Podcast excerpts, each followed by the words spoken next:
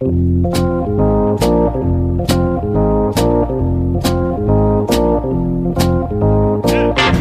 us a little bit about what you saw and, and, and being able to relay that message to Cora when you watched Kimbrel pitch and, and kind of help out so he wasn't uh, tipping his pitches. So tipping pitches, we hear about it all the time. People at home understand what tipping pitches is all about. It's amazing. And that's remarkable. Alex, I feel like we drum up certain moments as momentous I feel like I maybe overuse that word. I don't really know if I use it on the podcast, but we try to make I've never heard you use that word on the podcast. We try to make events out of things that aren't really events. Yeah. You know, we're like, we saw a baseball game. It was huge for us. Yeah. We made a whole segment that ends every episode about just things that we're thinking about that are relevant somehow. A power ranking. However, the reason that I'm talking about the word momentous probably a little bit too much at the top of the baseball podcast is because this is the first time we're recording in person together since spring of 2018, and I feel like it's pretty fucking momentous. That's pretty momentous. we are in the same place. We have two microphones in the same room. Goddamn. It's great to see you. It is. It's it's a little weird. Like I'm kind of thrown off, you know. Like You're so used to just being able to like lay back, clear your yeah, throat, do whatever I want. Like you know, if you start going on a tangent, like yelling about like the Mets or something, I can go to the bathroom. Twitter. Damn, you're really scrolling Twitter while I'm, I'm ranting about the Mets. Bobby's like instant replay, and I'm like, I need another drink. you hurt my feelings in the first two minutes of the podcast. Um, we're back in the same place, and coincidentally enough, it's been two years since we started this podcast. Actually, to the day, two years since we put out, I think, episode one yeah, episode, or maybe episode zero was a couple days earlier, but episode zero was like a trailer. We just named yeah, it, it episode zero. Like we didn't really know how to make a podcast back then. Yeah, it was more like July July thirty one. Yeah, baby. It. Happy birthday, Harry Potter. Yeah, and also my friend Sam, who doesn't listen to this podcast. Um, and so I thought it might be a good idea for us to kind of have a little bit more of a free flowing discussion about the things that we in the last two years, like the things that we have thought about most and which of those things have changed, which of those things haven't changed, and which things we find ourselves thinking about more now that we've done a baseball podcast for two years and kind of engaged with this on like a borderline academic level. um, but before we do that, I'm Bobby Wagner. I'm Alex Paisley. And this is Pitches.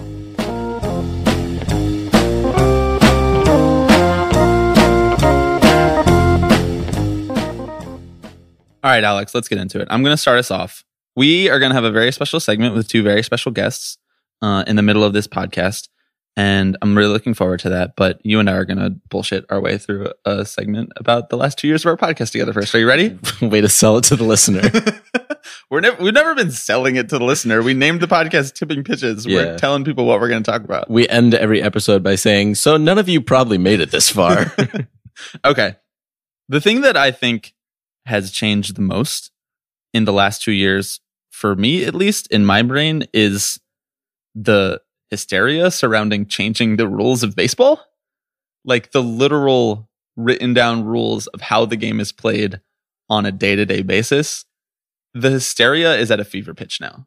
And I feel like two years ago when we started this podcast, and maybe we just weren't engaging with it on this level, but I feel like more of the conversations that we were having were like, about whether we whether we can craft players into personalities, like whether we um, who are the most interesting players to us and who is up and coming and who's really good. We're having a boom of young talent. And now I feel like that stuff is sort of ancillary to what the actual conversation around baseball is. And the actual conversation around baseball is like, should we have a three batter minimum?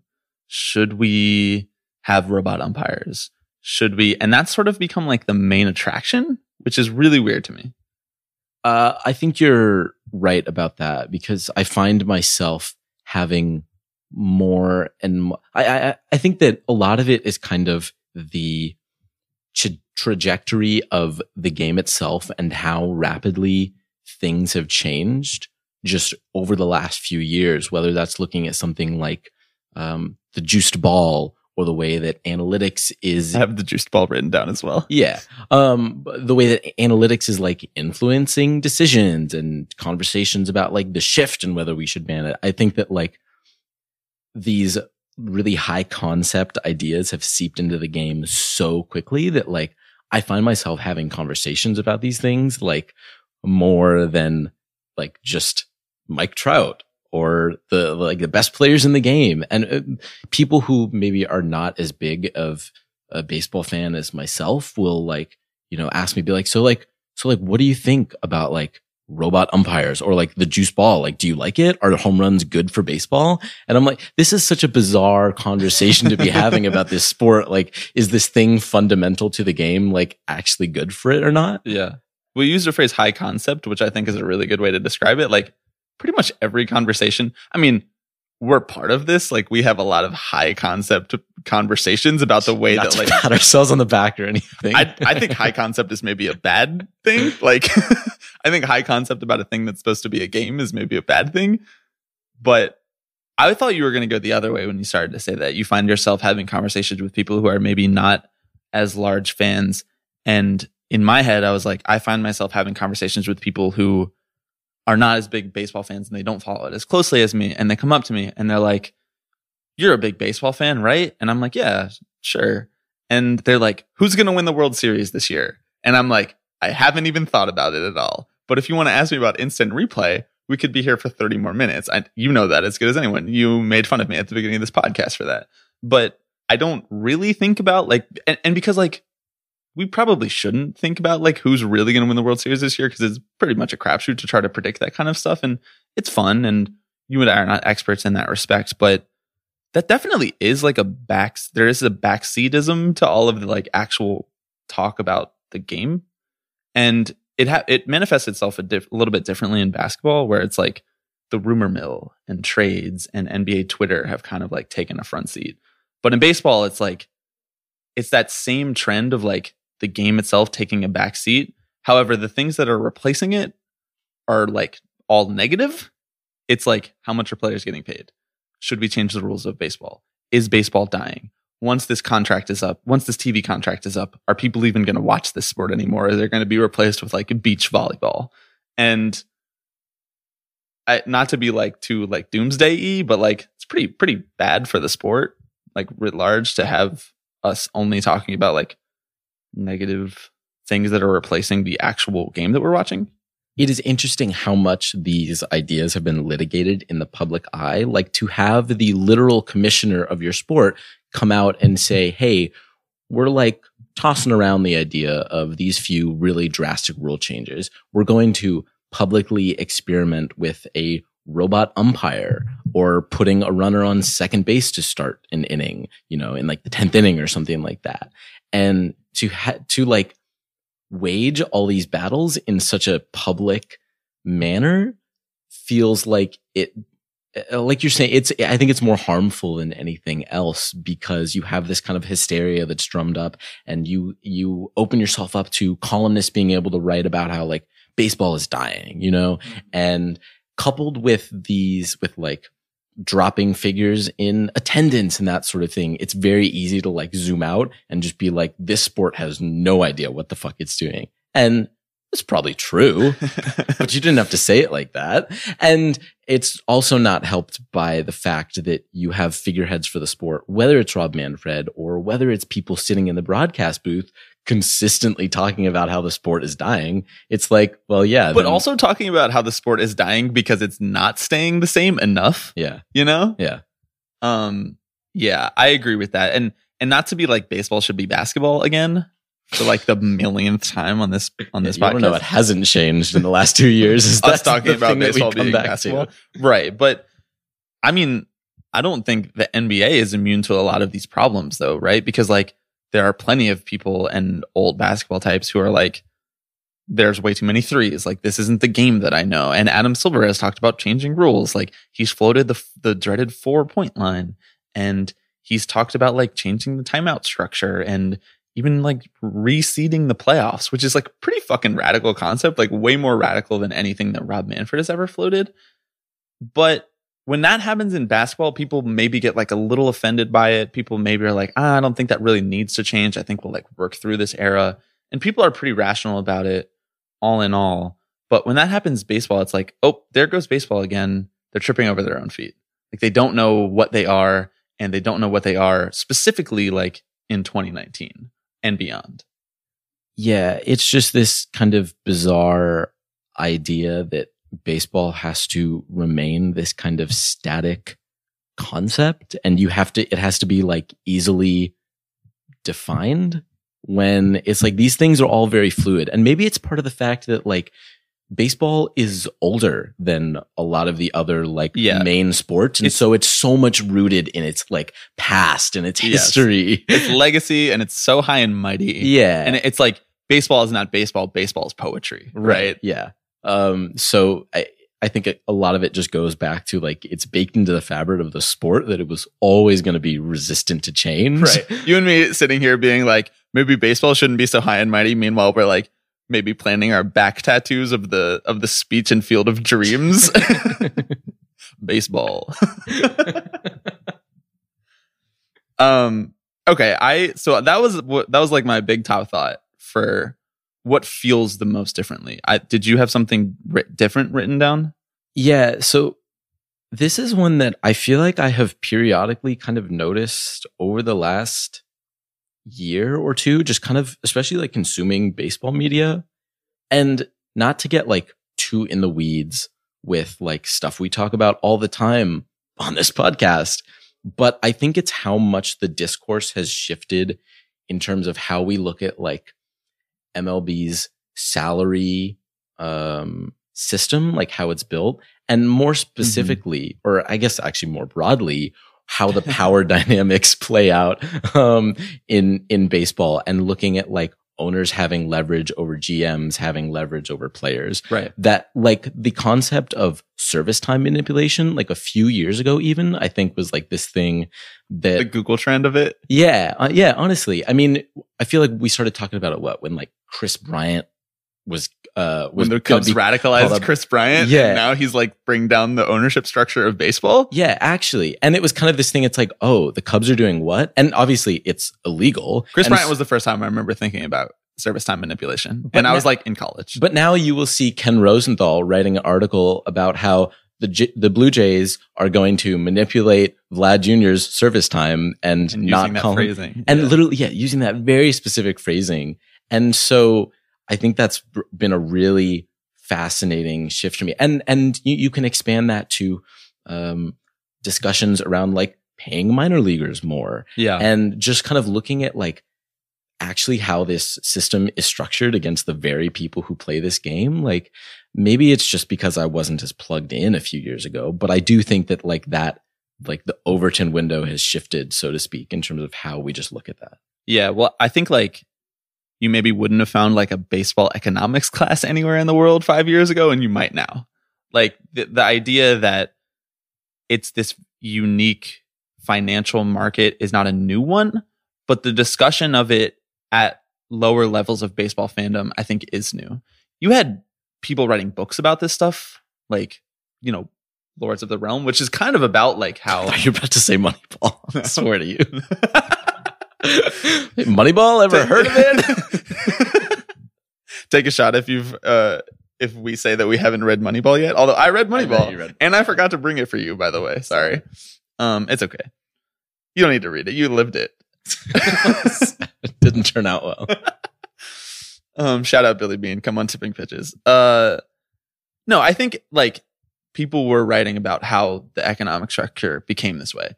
People were documenting what Bud, Bud Selig was doing. A, a lot of like the pop columnists at the time were like buddy buddy with Bud Selig, so it wasn't part of the general discourse. But now, like, I hate to be like Twitter changed the way we talk about these things, but Twitter changed the way we talk about these things. Like, there were enough bloggers, there were enough people tweeting, there were enough team site writers that were like, damn, what are the Cubs doing to Kris Bryant? It would really help if he was up right now. He missed 12 days of the season. That's weird. Did he become a better defender in 12 days? And you just maybe didn't get that much of an of an immediate response 20 years ago, 10 years ago, 5 years ago to all this stuff, but I think now you do and I think people jump to that conclusion almost immediately that this economic system of baseball is pretty uniform among all 30 teams and we can pretty much safely say like everyone is fucking up pretty bad. It is pretty funny. You can kind of see you can like very viscerally see public opinion shift on this thing. Cause like 2004, everyone's like, the A's, whoa, this is really cool. 2016, everyone's like, What hang on a second. I feel as though I've been duped.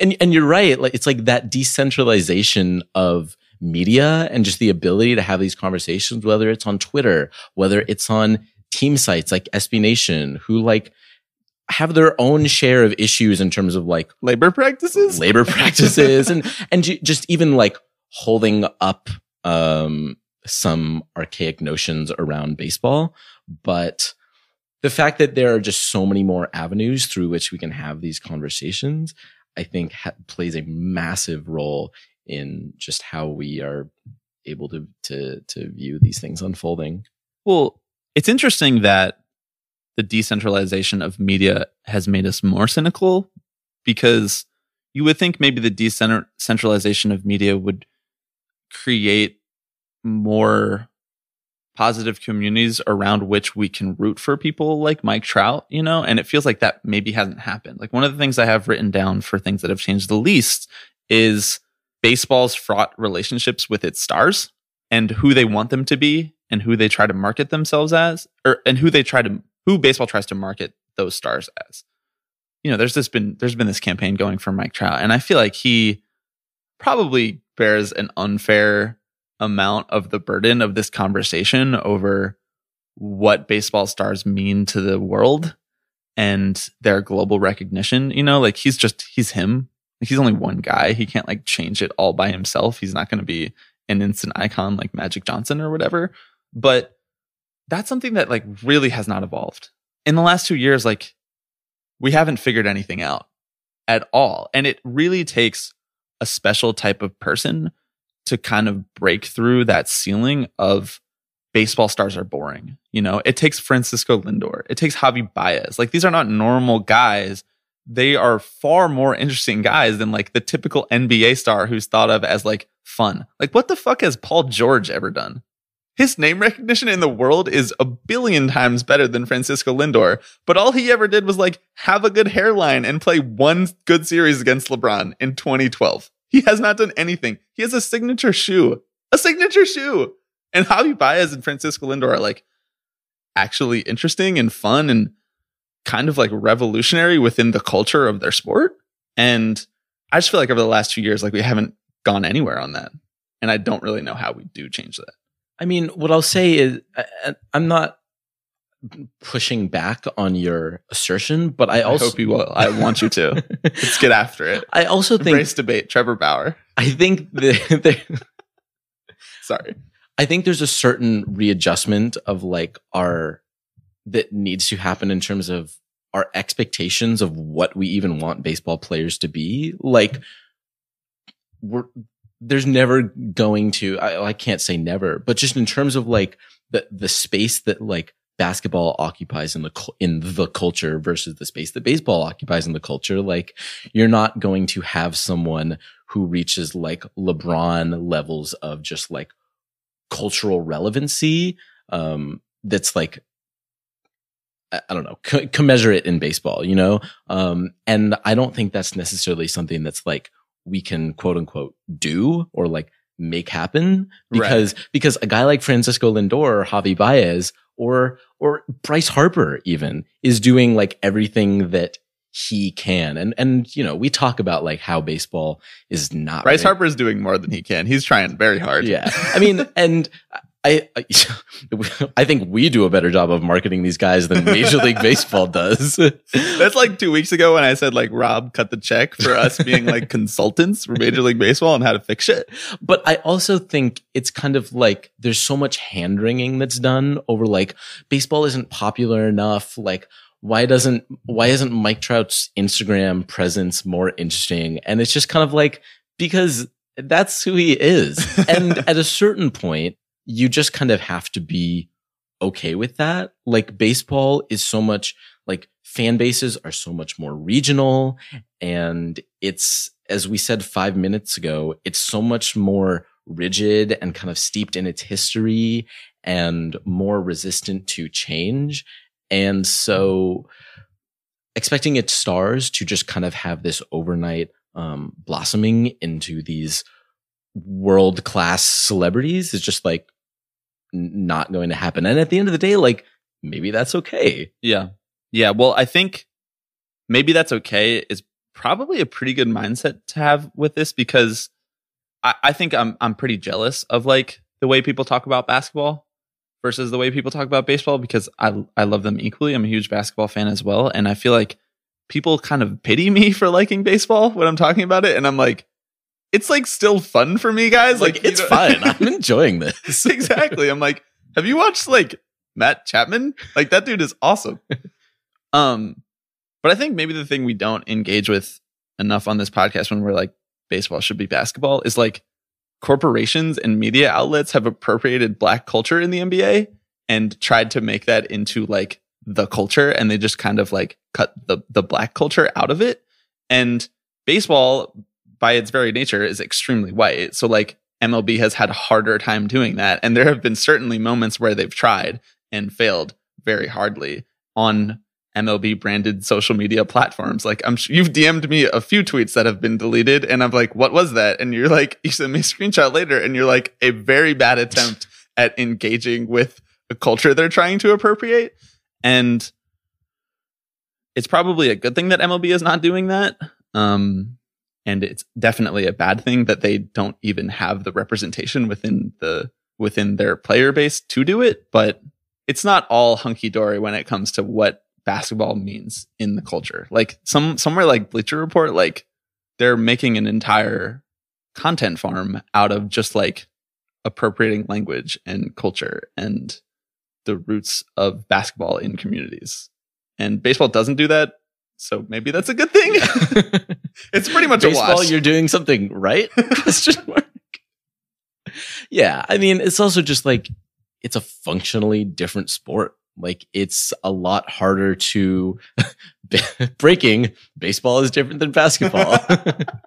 like it's just you consume it in such different ways, and so trying to draw parallels at the end of the day is just like it. It doesn't work like that. yeah. Second screen baseball. It's fine. It's fine. Scroll Twitter. It's like third straight week you've been like, so uh, second stream, second screen baseball. I will pound this in the fucking ground. I will trademark this. Okay. Um, I think that is just about enough for us at the for the opener of this show that where we're getting um what you might call high concept about baseball. um, the last thing I had written down here was uh for things that have changed the least, uh regressive masculinity, but we're going to get into that very heavily in the next segment. Um, is there anything else that you wanted to add before we kind of transition out of this? Biggest thing on the field that's changed in the last two years. Position players pitching was so fun two years ago. now it's the most boring goddamn thing in the world. I know. I do not care. It's like, cut, why am I watching a little league blowout? cut four. I love you, but your just like Twitter thread of every time a position player is pitching, I'm like, okay. I thought it was funny when they were like reckoning with themselves before the season started. Like, should we do this again? Like, it, it happened more than we thought we were going to have it in the last season. Like it became a strategy, and then all of a sudden everyone was like, well, this isn't fun anymore.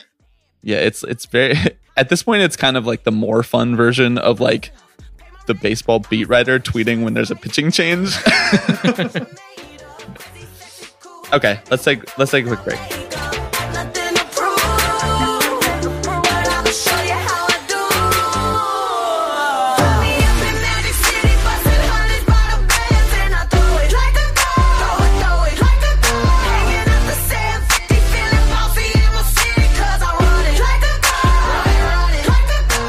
All right, Alex, this is a long awaited segment of the Tipping Pitches podcast. You could say that it's been two years in the making, kind of like this entire podcast. So, uh, we've mentioned in passing that we don't have a ton of people who listen to our podcast who don't actually know us, but two of those people who maybe don't always listen religiously, but are at least very supportive of the process that we have going here are our significant others, Phoebe Walsh and Gabriella Bauer, who are joining us here.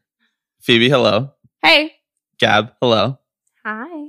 So Phoebe and Gabriella have made several requests to come on tipping pitches in the past with almost no idea of what segment to come on. Alex, we've been harangued multiple times about not bringing them on the podcast so far. So I thought maybe a good segment to do all together as a group would be if you were commissioner of baseball for a day, how would you change it? You have carte blanche to do whatever you need to do, whether that's changing the rules of baseball, whether that's changing the game experience, whether that's changing the larger culture worldwide of the sport. Um, obviously within the scope of what the commissioner's office can do. So you and I, Alex, will share, I guess, one thought that we have on this as well, but we wanted to open the floor first to Gab and Phoebe. Gab and Phoebe, who wants to go first? the thing is that I have one sentence to share, and um, I think we should just take the men and or toxic mas- toxic masculinity out of baseball. Um, I think that it limits the players. I think it limits the experience of fans. I think it limits the scope that baseball um, opens itself up to in terms of audience. Can I ask just for a little more clarity? So when you say take the men out of baseball, I don't I disagree, literally but I'm just kind of curious. I literally mean, um, honestly, like baseball, but make it women. Major Yeah. League Softball, Major League Baseball, but let women play baseball or uh, not cis heterosexual men. So I think that that was the question that I was going to ask is like, what is the practical application of that? But I think we got there eventually. So just open it up to where it's accessible to not only men to be allowed to play in Major League Baseball. Yeah.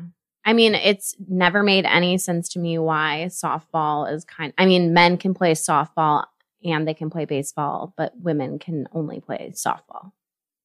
and I think that like it's also a, a structural thing, right? Like going beyond just like the field itself of the 18 people who are represented out there, but like who are in front offices and who are the ones making like marketing decisions and that sort of thing. Like Bobby, you and I talked the other day about that uh, Atlanta Braves commercial and how it was the first time I had seen baseball explicitly marketed to non-men maybe ever. And so like those are the sort of choices that start to get made when you start bringing varying viewpoints I guess into your organizational philosophy and it's just kind of like why haven't you always done this? But we know the answer to that, I guess. Can I ask, like, when you're at, so we went to a baseball game today, We're recording this on a Sunday night. We went to the Mets Pirates game today. Um, when you're at a baseball game, do you feel ever feel at any point, like within the nine innings, that any of the things that are going on are for you, marketed for you? Like, you know, we were out for drinks on a Saturday night or on a Friday night or whatever, and we're walking through like this kind of bougie little district of New York, and I'm looking around at all the shops, and there's like these open air bars and stu- stuff, and I'm just like, wow, all of this stuff is targeted at me. All of this stuff I'm supposed to be interested in. When you're at a baseball game, are you like, this stuff is targeted towards me, and I should like this? Um, I wouldn't say that I feel excluded from like the culture of a baseball game.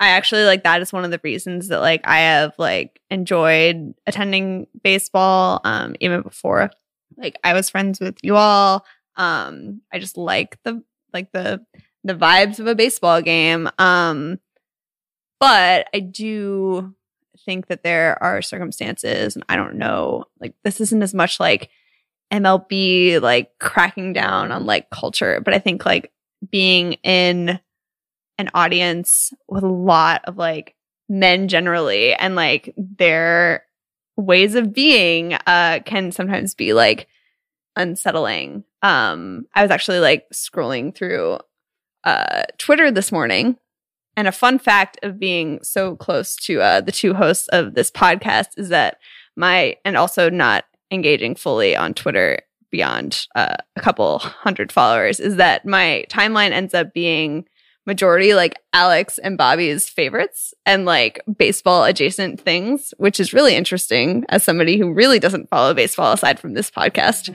Um, but uh, there was this woman, she did like a short thread about le- leaving a baseball game and like walking through the parking lot and uh, just feeling like very unsettled and unsafe. And I think that a man like yelled at her And I just think that like once again, this isn't like an MLB thing, but this is like a baseball culture and like toxic masculinity thing where um, there's never been anything about baseball that's like told that its fans or its players or anyone involved in it that they need to act differently or that there are even repercussions for being hostile towards women. Yeah, I mean, I think also just building off of that, just larger sports culture in general isn't necessarily the most welcoming to women in general, by and large. So it's not just like a problem to baseball culture, but I feel like sports culture.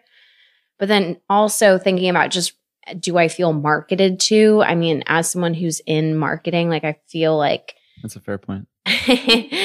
um You are the expert here. I'm hardly an expert, but I just feel like it's definitely very pragmatic what brands they're choosing and how they're marketing them at games. So, I mean, today at the Mets game, it was what Ford Motors was a sponsor of an on-field game. Then that weird in like in between innings thing of the Warrior, and it, they had them dueling it out over pull-ups. Who Yeah, is that marketing context, to?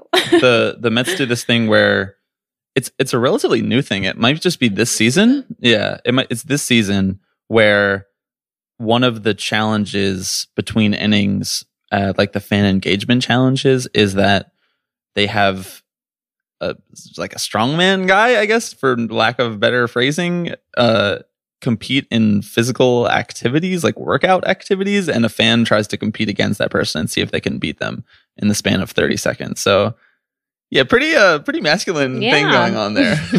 But I will say, I mean, also growing up going to baseball games at Wrigley Field in Chicago, I mean, it's very, it always, in my experience, has been very family oriented. So a lot of the marketing was more general of Dunkin' Donuts, car races. They always got kids on the field. It was, I don't know what it was about it, but today it's definitely much more trying to it's different. It doesn't have the same family feel, which we can get into later because that's another one of my points about uh, and what I would change about baseball. But my entire experience at Wrigley was always very family oriented, so I never felt like I was excluded because I always went with my family. So they were very much marketing to us.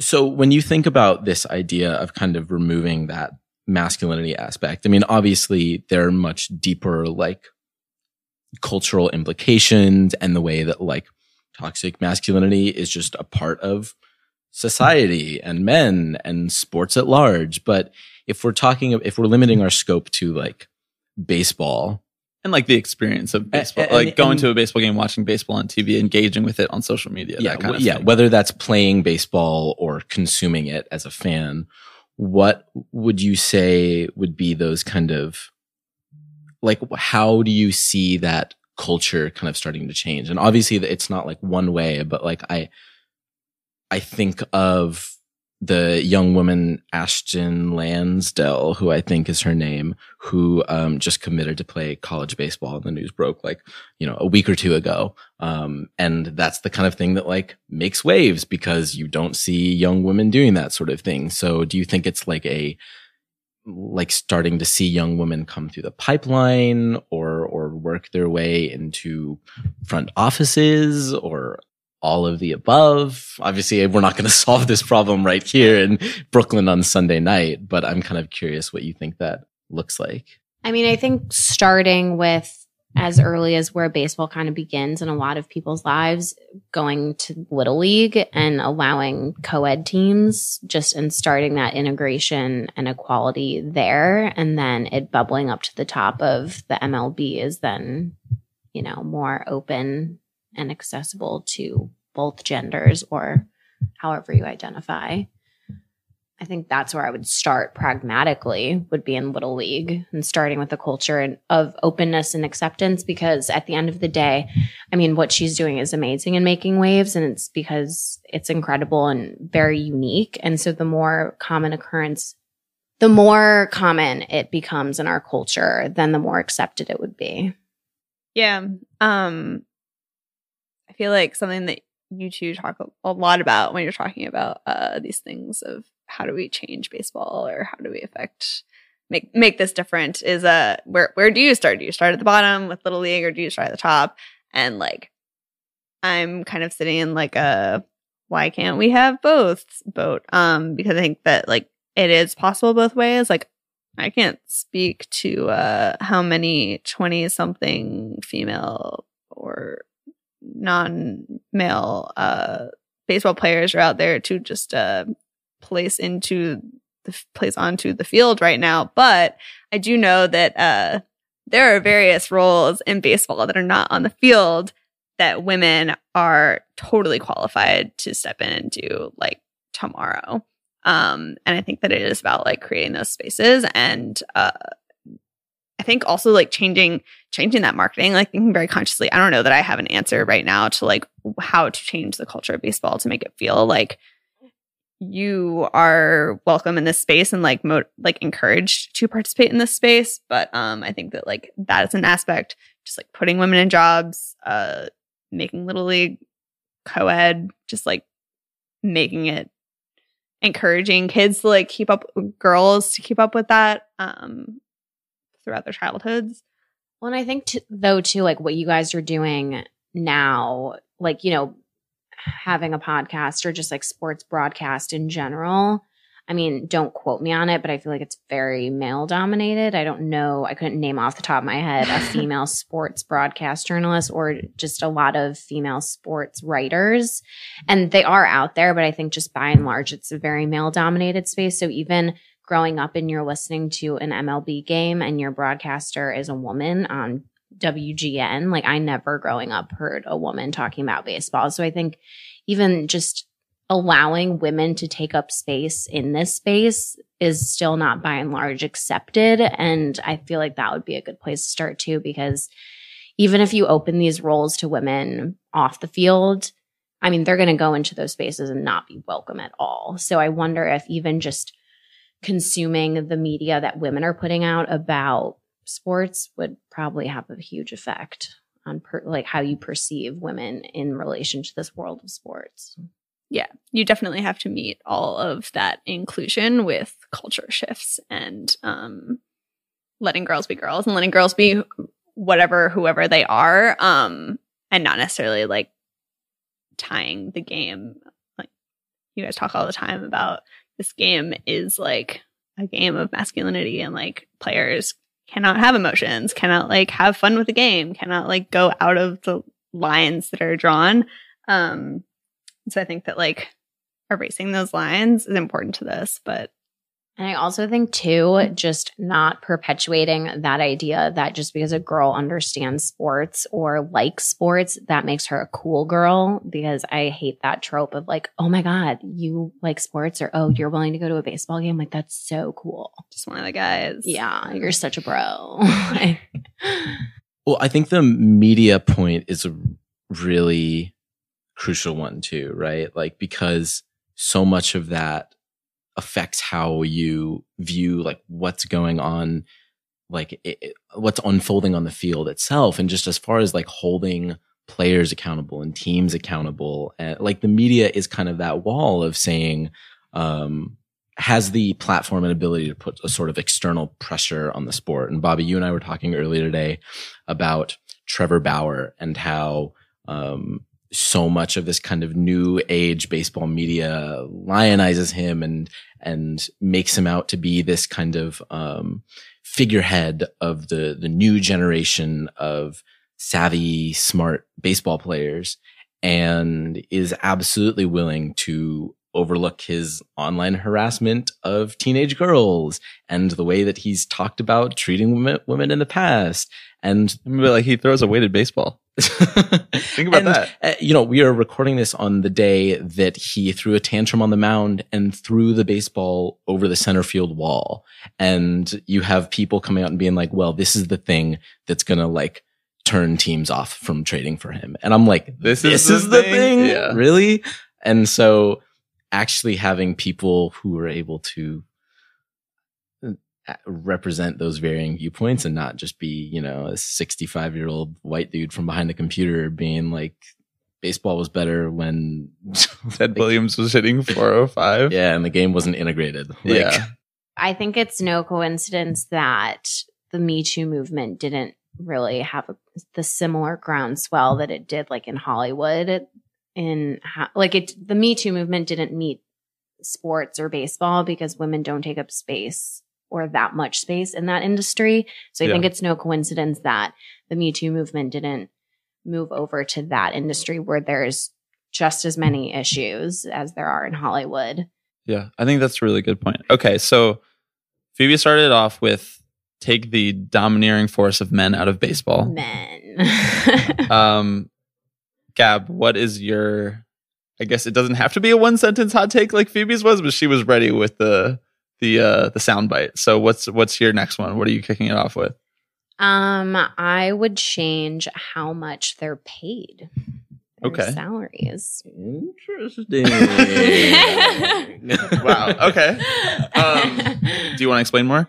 Yeah, I mean, I know we're I'm going to try and limit to baseball, but I think it's also emblematic just of professional athletes in general. In MLB, you know, the NBA, it's just you're paying these men so much money and the repercussions of it just how it perpetuates this hero com- like this god complex, how it perpetuates toxic masculinity. I mean, the overt like capitalistic gains of just this position, you know, like and just how much power this money gives you, I have a huge problem with. And it's not just limited to baseball, but I think when you talk about trades and I mean, I don't keep up with it, but just when you're talking about negotiating hundreds of thousands of dollars, if not millions, just for one person, that's pretty insane to me. And then also just at the very base of it, I mean, you're commodifying these people too, which I take issue with.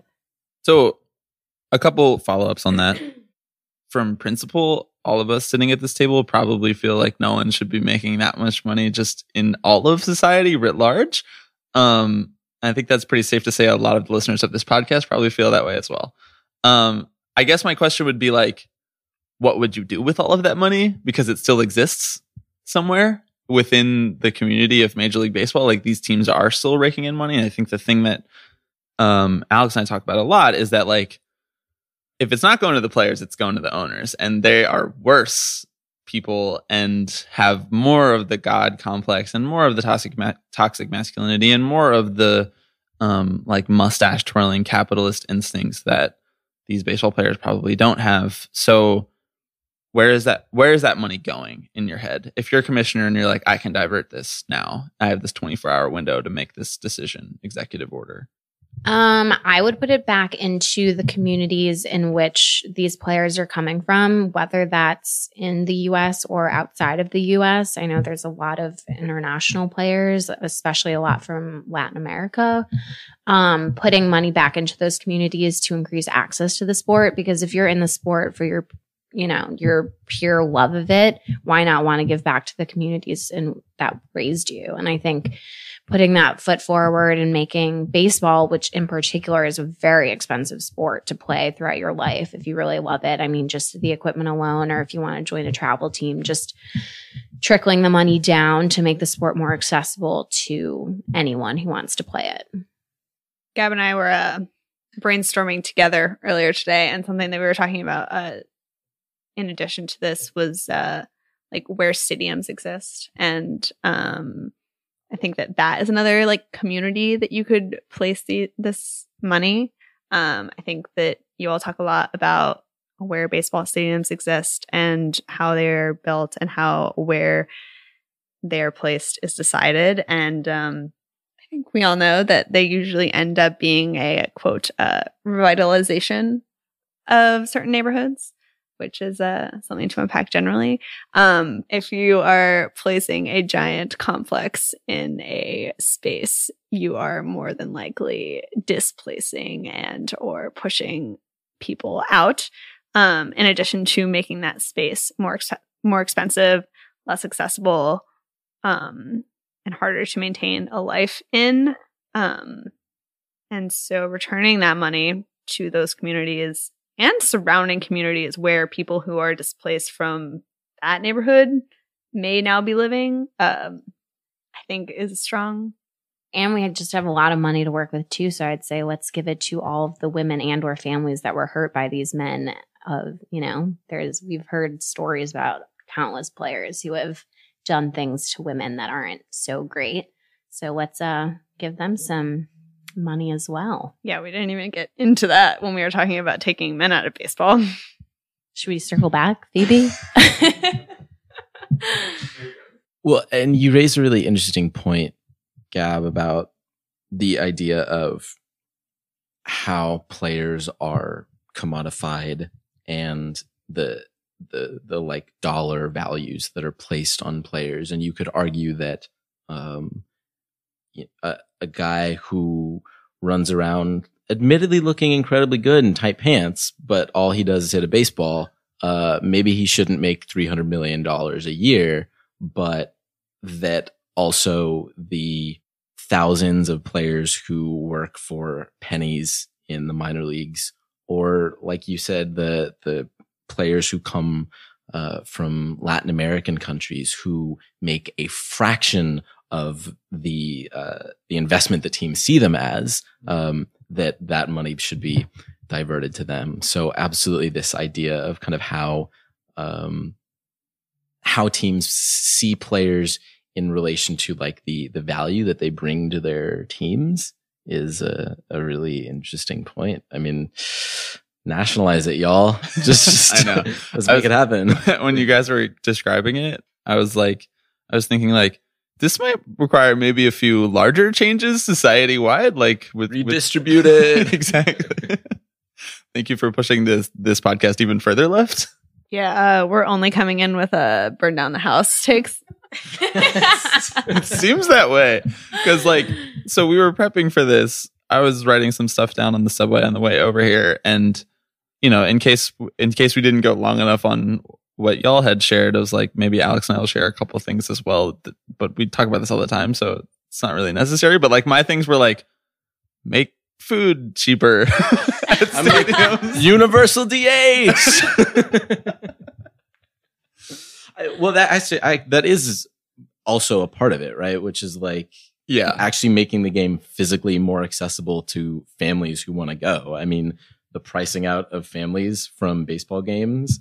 Uh, yeah, you bring up Gab like wrigley, Wrigley being a Yeah. family experience, and so much of that is like people actually just being able to afford to go to the game, which so many people can't these days. or if they are affording to the game, it has to be like eventized, right? Like they have to plan their entire month around it because like rent is coming or utilities are coming. And it's a thing that baseball by nature, because there's 162 games a year in a 365 day year, is should not be something that you can only go to from time to time. Otherwise, you just can't engage with it in the way that it's meant to be engaged with. And I think a lot of the I think anxiety around pace of play and eyes on the sport and interest in these players comes from the fact that like people just don't have the money to engage with them on any kind of regular basis and like hang with them. Like I think Mike Trout is probably a pretty good hang if you get to watch him 60 times a year. You know, like I think almost anyone would be like, yeah, this is fucking great.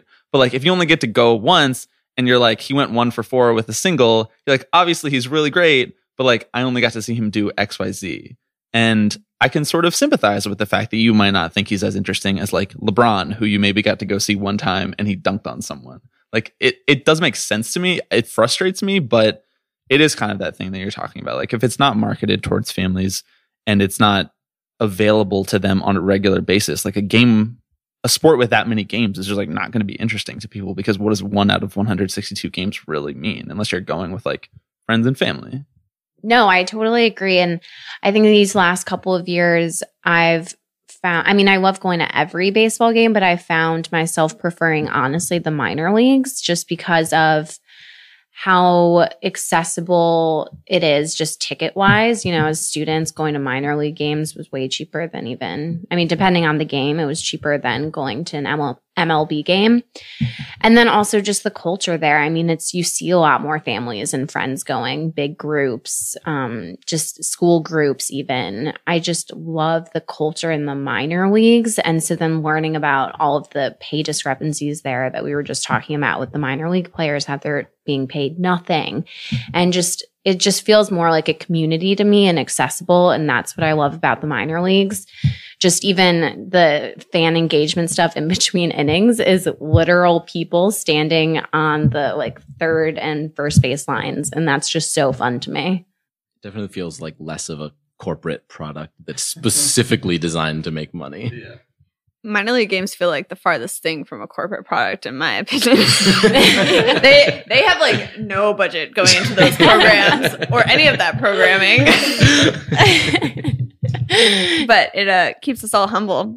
And I mean, well, you go to a Yankees game and everyone's there flexing in their suits after a work game. I mean, it's just, it's a lot. and There's a lot there, just even. And I think professional sporting events in general have become kind of this status level that we were, I mean, you know, if you're, you can just go on a casual Tuesday night after work to a game and you're rolling up in your suit. I mean, you're at a certain level. And I think it's just become this another commodity that you can flex a, a certain status. And Yeah, I think that the idea of going on a casual Tuesday night is eh, the fact that that's a flex is kind of the root of like most of the problems that we're talking about. Because if if you are the person that is going on a casual Tuesday night, like I think Alex and I are probably those people, right? Like you're a diehard.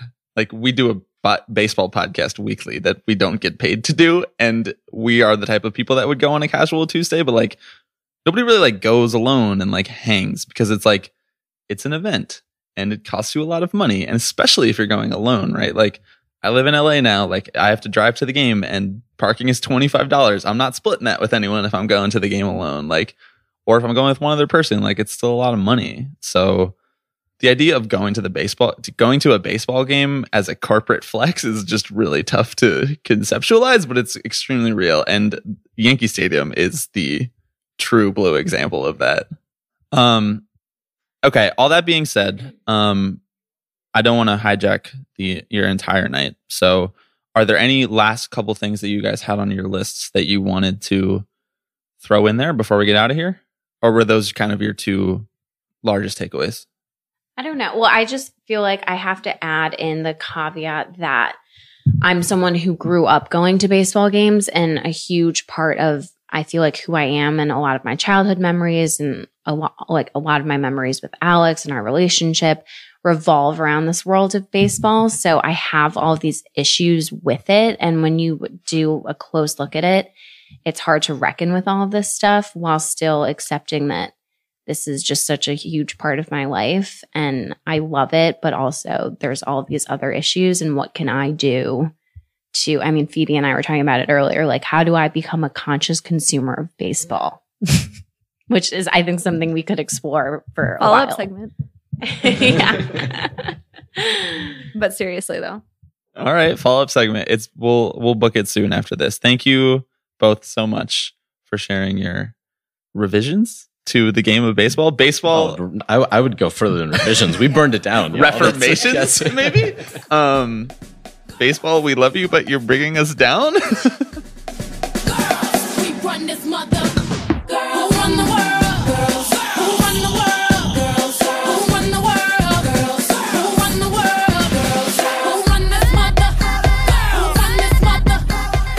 All right three up three down. First three up three down in person.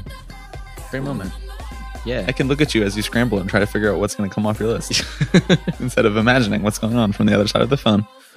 Um i'll kick us off this week three things coming off my list mics on players on the field and i think mlb maybe doesn't want me to think about that because they only do it during the all-star game and that was a while ago um i had robinson cano peds hand injuries and aging Is that under one? yeah that was all one thing it was just like the the swirl of talk about cano as like maybe the most hated met ever Yeah. or like the most hated Met in a long time since Jason Bay, probably.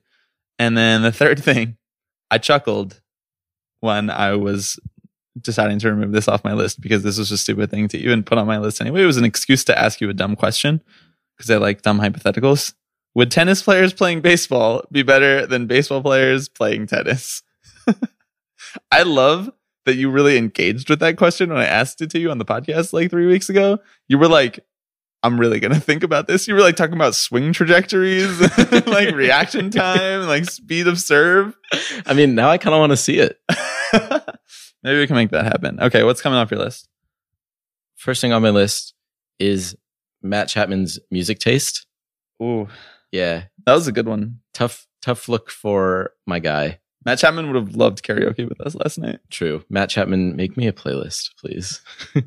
uh, second thing off my list, robot umps. Even though I should be thinking about it more because like they're rolling it out more, I'm just kind of like, fine, okay. They did you see this the other day? They stopped the middle of a game to take a picture and swap out the umpires' AirPods because they were taking them to the Hall of Fame. Oh, because it was the first time it ever happened. Yeah, I guess so.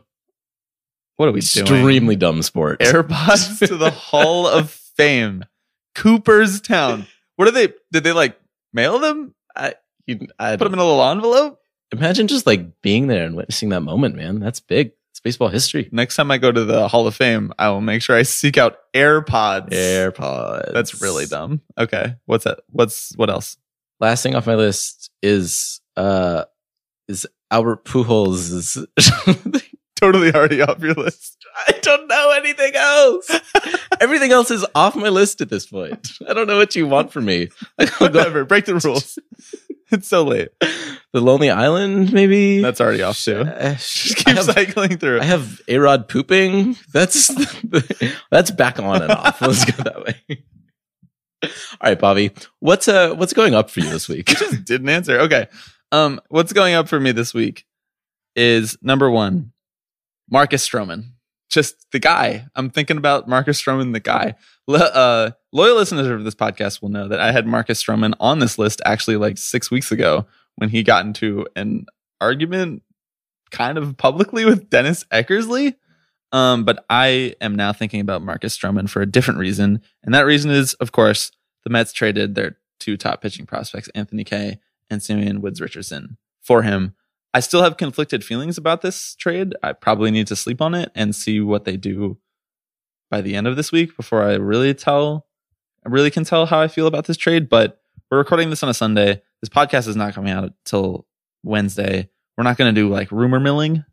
I am thinking about Marcus Stroman a lot. There's no way he cannot be on this list. And for what it's worth, I really like him. He's fun Yeah. and pretty good. Not as good as Noah Syndergaard, but pretty good at baseball.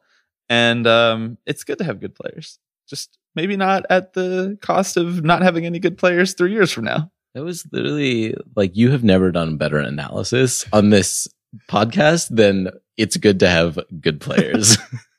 Sometimes certain people need to be reminded of that. Listen, if it if everyone knew that it was good to have good players, it wouldn't have taken so fucking long for Craig Kimbrel to be on the Cubs and Dallas Keuchel to be on the Braves. hey, wage depression, baby. Woo! Okay, what's what are you adding on?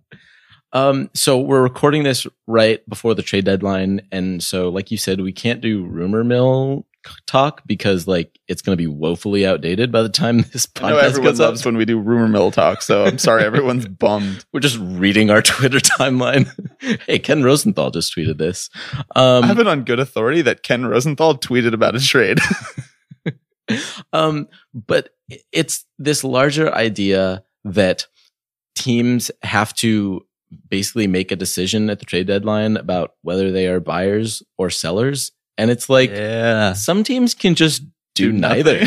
some teams can just be like, you know what? I, I think it was the Tigers who did this a few years ago and they did it poorly, but their GM went into the offseason and basically said, this isn't a rebuilding year. We just kind of want to hit the reset button a little bit. So Love that phrase. yeah, we're just going to like push and pull from the edges a little bit. And then we'll go into next year rejuvenated. Like you don't have to tear it all down to make it past the trade deadline or just go all in like chips in the middle of the table. Like you can just be like, we have a pretty good team and we're probably not going to win this year, but we'll try. And then we'll do the same thing next year. And Yeah. that's fine. If you can entertain a little bit of front office bullshit from me for a sec, you can't do that because complacency is what gets GMs fired. And I think that's stupid. Like, granted, like what you talked about earlier on this podcast about owners having power over GMs, having power over players is exactly what we're talking about here in a maybe less impactful sense. But the idea of a teardown and a rebuild is almost, I mean, it is a good plan if you're like actually bad and you want to do what the Astros did. Obviously, it's a good plan. It worked out for them, right? and it's worked out for countless teams in countless sports. But I think maybe like 70, it's like a 70 30 split between um, this is just good for the GM keeping their job and this is actually a good plan, you know? Yeah. It's easy to sell a rebuild, right? Like, I'm the guy who tore it down, so I need to be the guy to build it back up. I It's like guess. I'm Machiavellian in this way. Yeah, so Brodie Van Wagenen comes in as like, I'm going to leave my mark in this organization by trading the star pitcher. Like, No, he's tinkering. He's doing what you're talking He's about. tinker- right. This conversation takes on a different tone if he trades Noah Syndergaard, but like, well, no, but that's that's what I'm saying. right. But he tinkered this offseason and he tinkered with not as much money as he should have been allowed to tinker with, of Yeah. course, because it's the Wilpons. But it's not like he traded DeGrom with and didn't extend him. You know, that yeah, that's kind of like the t- total teardown rebuild because DeGrom's value was insanely high in the offseason. He had a 1.8 ERA last year and was willing to sign an extension. But you're right. Stand pat, man. I tried to say that to you earlier today about Stroman. Yeah. It just I- didn't need to happen. like, why did it take the Giants until the middle of July to be like, actually, maybe we won't trade our best player? Like, like our three best players. Um, uh, you're all right. Next on your list. Uh, next on my list is the hit tool as an inefficiency. Ooh, here we go. Yes. Um we've Moneyball is maybe like an underlying text of this podcast without us ever actually explicitly talking about it as a text, but I think like at the risk of sounding a little bit like Pete Rose right now, um like people just don't think that Jeff McNeil is as good as he actually is and he's hitting like 350 and it's been much talked about on this podcast how much I uh, had to re-engage with fantasy baseball as a concept, and so I was thinking a lot about like prospects and keeper leagues and like who is really going to pan out. Like, what is the most indicative thing of who's going to become a good baseball player? And it's like, well, if the dude can get the bat on the ball now more than ever, because the ball just flies out of the stadium for almost no reason, it's like maybe he's going to be good because he can do the part of offense that makes you good. Sorry for my very basic analysis in the last five minutes of this podcast, but why do we not value that more? As a staunch defender of Joey Gallo, please support the other side. Three true outcomes. the thing is, Why I, not both? I uh it's yeah, I mean, it's it's easy to just be like just get the good players, get the players who you know are going to hit. And so like I understand getting the toolsy guys and I don't. like cuz like but like that's that's fun because you can dream on them and you can be like if it if it hits, like maybe he's Ken Griffey Jr., but if he doesn't and if you don't have a track record of making that thing work, like maybe just try something different. Yep. Like for once. Maybe just like trust the fact that Jeff McNeil can get the bat on the ball all the time instead of hoping that Amed Rosario won't chase the slider out and away. Tough stuff. okay, what's up next? Oh, speaking of Jeff McNeil, Love that guy. let's talk about Jeff McNeil. Oh, you got Um, another Jeff McNeil thing? Are you like, do you have tweet notifications set up for Jeff McNeil? You keep coming to me with new stories about him that I probably haven't heard. Oh, I, you've heard this one. Okay. I, I know you've heard. In fact, we talked about this earlier today, which is basically like this podcast essentially is being like We we talked about this earlier. um, Jeff McNeil, a couple nights ago, hit a home run. mm-hmm. And following the game, he uh, he told reporters that the reason that he hit said home run was because he held a puppy earlier in the day, and so he told his wife that if he wants to hit more home runs going forward, that she should let them adopt a puppy. And uh, and McNeil said, "quote It's not about me, it's about the puppy." Is it, my guy? Sounded like it's about you. um anyway uh so to uh to follow up on that story uh mcneil said uh we're going to go see the puppy again tomorrow. We'll talk. But hitting a home run after holding a puppy i think it gives me a little bargaining chip. Uh, if my wife wants more homers then we have to get a puppy. And uh it, it's all about the puppy man. He just kept saying those words. And guess what he and his wife went and did? They got a puppy. they got a freaking puppy man. Hell yeah. so Um, I want to I want to raise the hottest of hot Phil Mushnick title belt take that I saw on this on Twitter today, and I don't know who it was, and I don't know if it was serious. I just read it scrolling past it, and I didn't engage with it because I was afraid of it. But the take was maybe Jeff McNeil shouldn't be asking his wife's permission to get a puppy if it helps him be a better baseball player.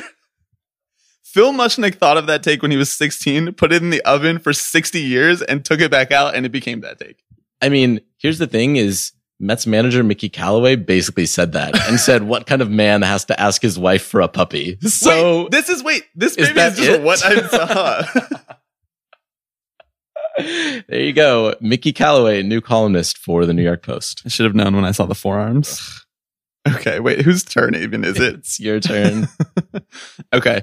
All right, this is my third and final three up.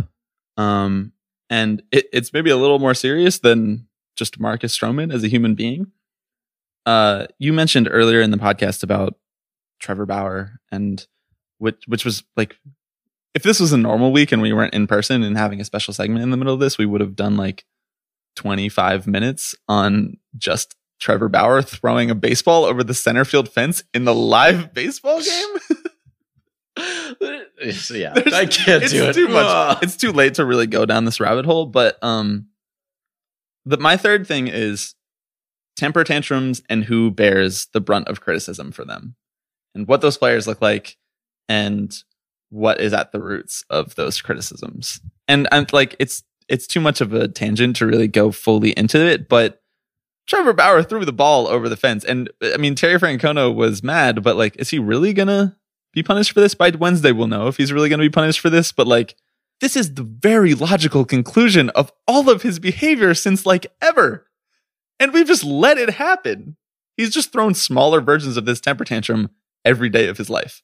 And it culminated in a start where he was in front of TV cameras, but are you telling me he doesn't just like do this in the locker room all the time? I would find it very hard to believe if all of a sudden he snapped and just decided he was going to throw a baseball 500 feet in front of millions of people.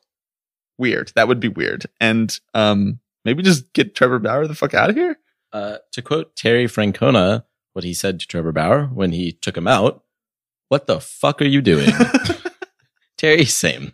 I love I love Terry Francona. Um, okay, what's your third and final thing? All right. My third and final thing, and maybe this brings it full circle because this is um, something that I suppose we have talked about less and less over the two years that we have been doing this podcast. Uh, you're professional. yeah. Good And- shortstops. Good shortstop. Guys who like to watch hit home runs. all assholes. um, no, and uh, I suppose it's fitting that we will uh, end the podcast this way. And this is certainly a lighter note than uh, than your Trevor Bauer, but that is uh, our our good friend Tim Tebow, who was uh, oh no. we don't talk about anymore, and we really have no reason to talk about him. He's in but, uh, 183. Yeah, I know. Well, and uh, oh, sorry, no, it's one sixty three Whoa. and uh, 98 strikeouts in 77 games. But uh, but he was placed on the DL this past week. Sorry, the IL this past week in Syracuse because he cut his hand um, throwing a baseball. He was just throwing the ball in, and he had to get eight stitches. Wait, what? Yep, and uh, and Syracuse manager Tony DeFrancesco Nailed it. Sure. Alex took three years of Italian. um, wasn't really able to kind of say where his hand was cut. He said he'll be out for as long as it takes to heal, get back on track. It's just kind of in an awkward spot between his index finger, his ring finger, and pinky, which just sounds like his, His hand? hand.